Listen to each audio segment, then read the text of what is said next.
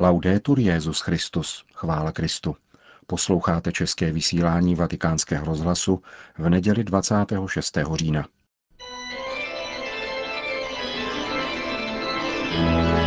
Vrátíme se nejprve ke včerejšímu setkání papeže Františka se členy šenštatského hnutí. Petrův nástupce odpovídal na otázky, které mu byly kladeny. Jedna tazatelka se ptala, co je tajemstvím papežovi stále radosti. No Nemám nejmenší tušení, ale to nevadí.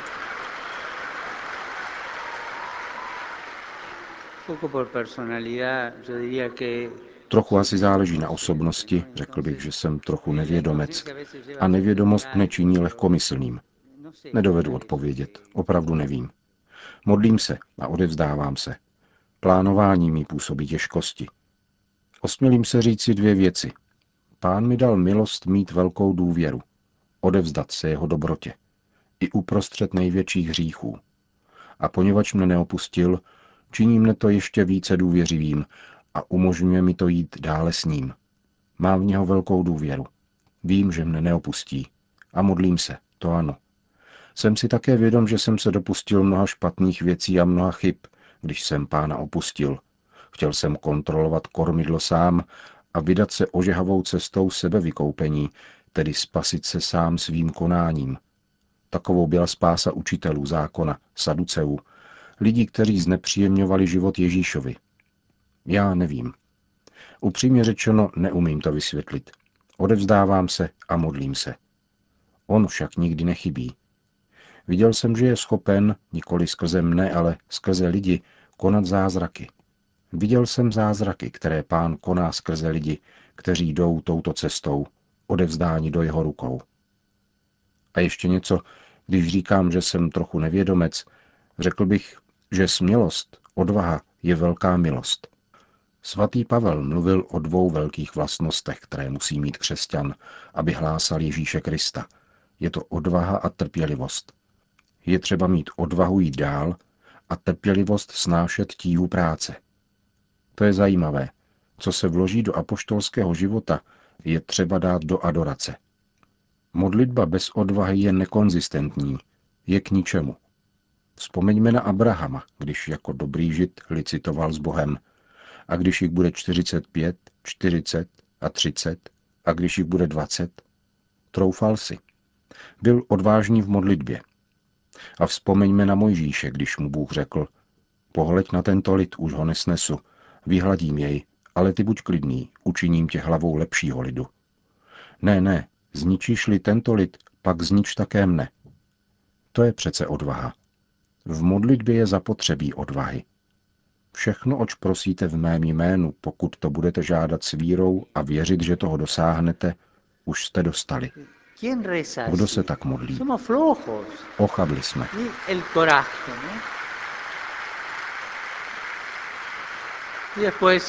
Chce to odvahu, trpělivost, snášet protivenství, snášet životní neúspěchy, bolesti, nemoci, tvrdé životní zkušenosti. Oslovilo mne, že váš generální představený poukázal na neporozumění a odmítání, které musel snášet otec Kentenich, váš zakladatel. V tom spočívá znamení, že křesťan jde ku předu. Necháli jej pán projít zkouškou odmítnutí.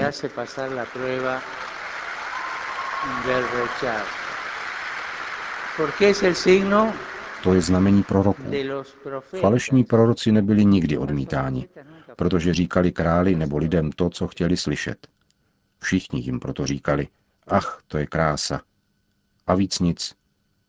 S odmítnutím souvisí trpělivost, když jej v životě snášíme, aniž bychom se mstili jazykem, pomluvou či výsměchem. A potom jedna nezbytná věc. Ptali jste se na moje tajemství. Nevím, ale pomáhá mi nedívat se na věci ze středu. Je jenom jeden střed. Ježíš Kristus. Spíše se tedy dívat z periferie, odkud je vidět jasněji.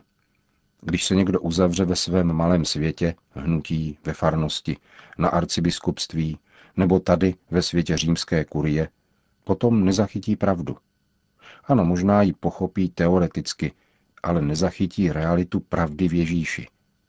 Pravda se chápe lépe z periferie než z centra. To mi pomáhá. Nevím, jestli je to mé tajemství či nikoli, ale připomínám si, jak se změnila koncepce světa, kosmická vize světa. Od Magalinče dál bylo jednou věcí vidět svět z Madridu či Lisabonu a druhou vidět jej z Magalinšova průlivu.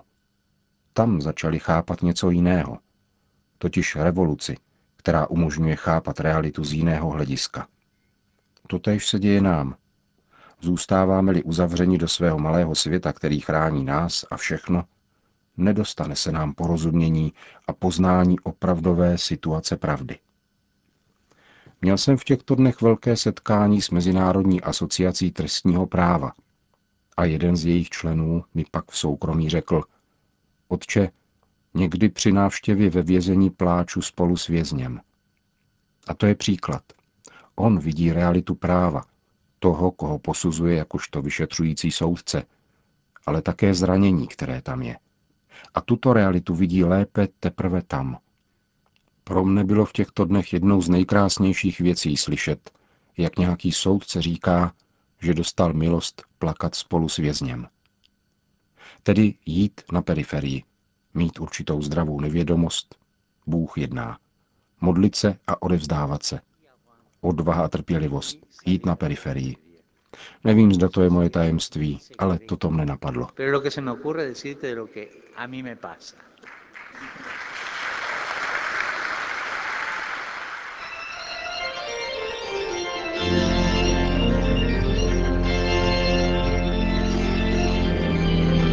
Tolik papež František na jednu z otázek, které mu včera kladli členové šenštatského hnutí na setkání konaném u příležitosti z tého výročí založení tohoto katolického hnutí.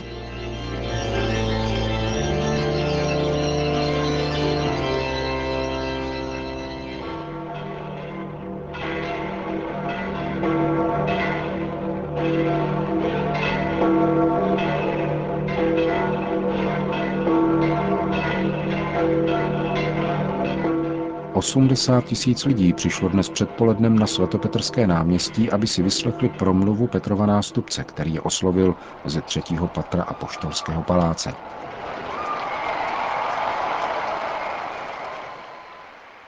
Cari fratelli e sorelle, buongiorno. Dobrý den, drazí bratři a sestry.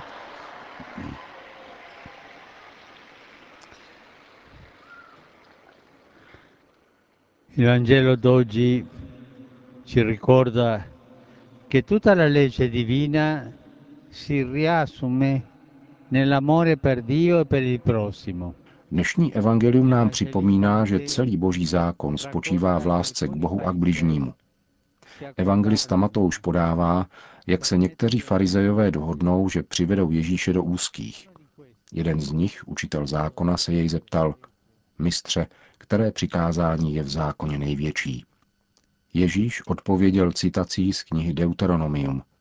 Miluj pána svého Boha, celým srdcem, celou svou duší a celou svou myslí. To je největší a první přikázání. Tady se mohl zastavit. Ježíš však dodává něco, na co se učitel zákona neptal. Řekl totiž, druhé je podobné. Miluj svého blížního jako sám sebe.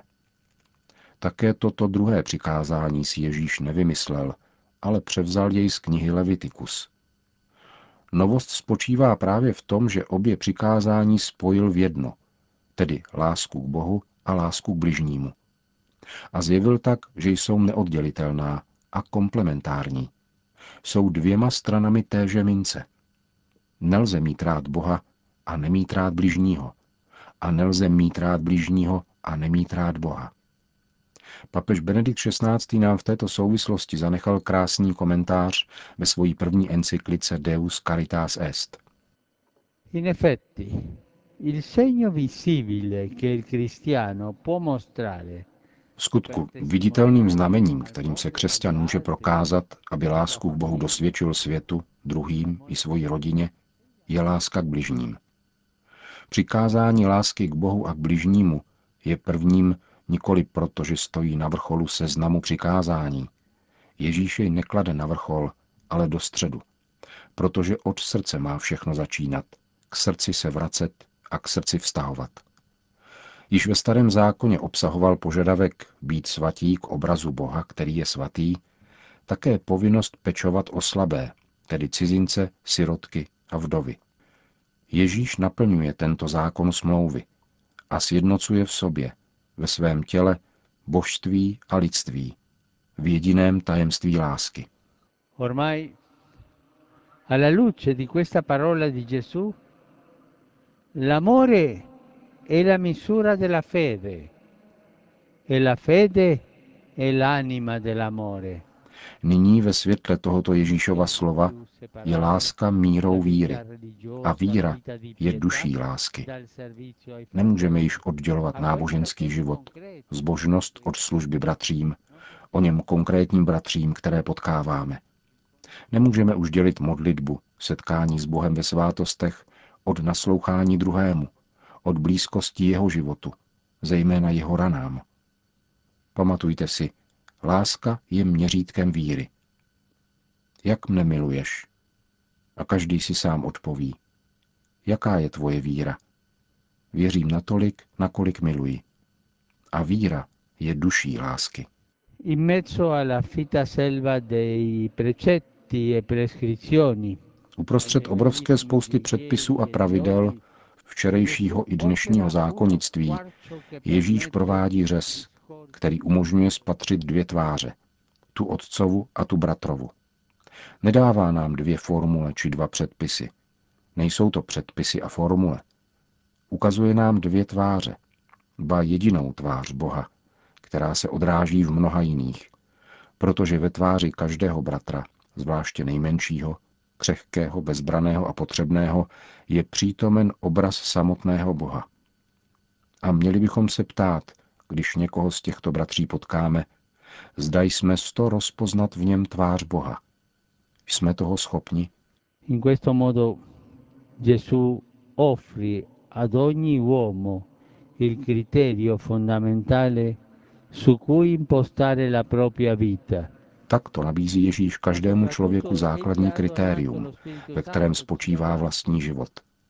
Především nám však daroval Ducha Svatého, který nám umožňuje mít rád Boha a bližního jako On, tedy svobodným a štědrým srdcem. Ať se na přímluvu Marie, naší matky, otevřeme a přijímáme tento dar lásky, abychom neustále kráčeli v tomto zákoně dvou tváří, již jsou tváří jedinou, zákonem lásky. La legge dell'amore. To byla promluva papeže Františka, který po společné mariánské modlitbě všem požehnal. Sit nomen Domini benedictum. ex hoc nunc et usque in seculum, Aiutorium nostrum in nomine Domini. qui fecit celum et terram. Benedicat vos omnipotens Deus, Pater et Filius et Spiritus Sanctus. Amen.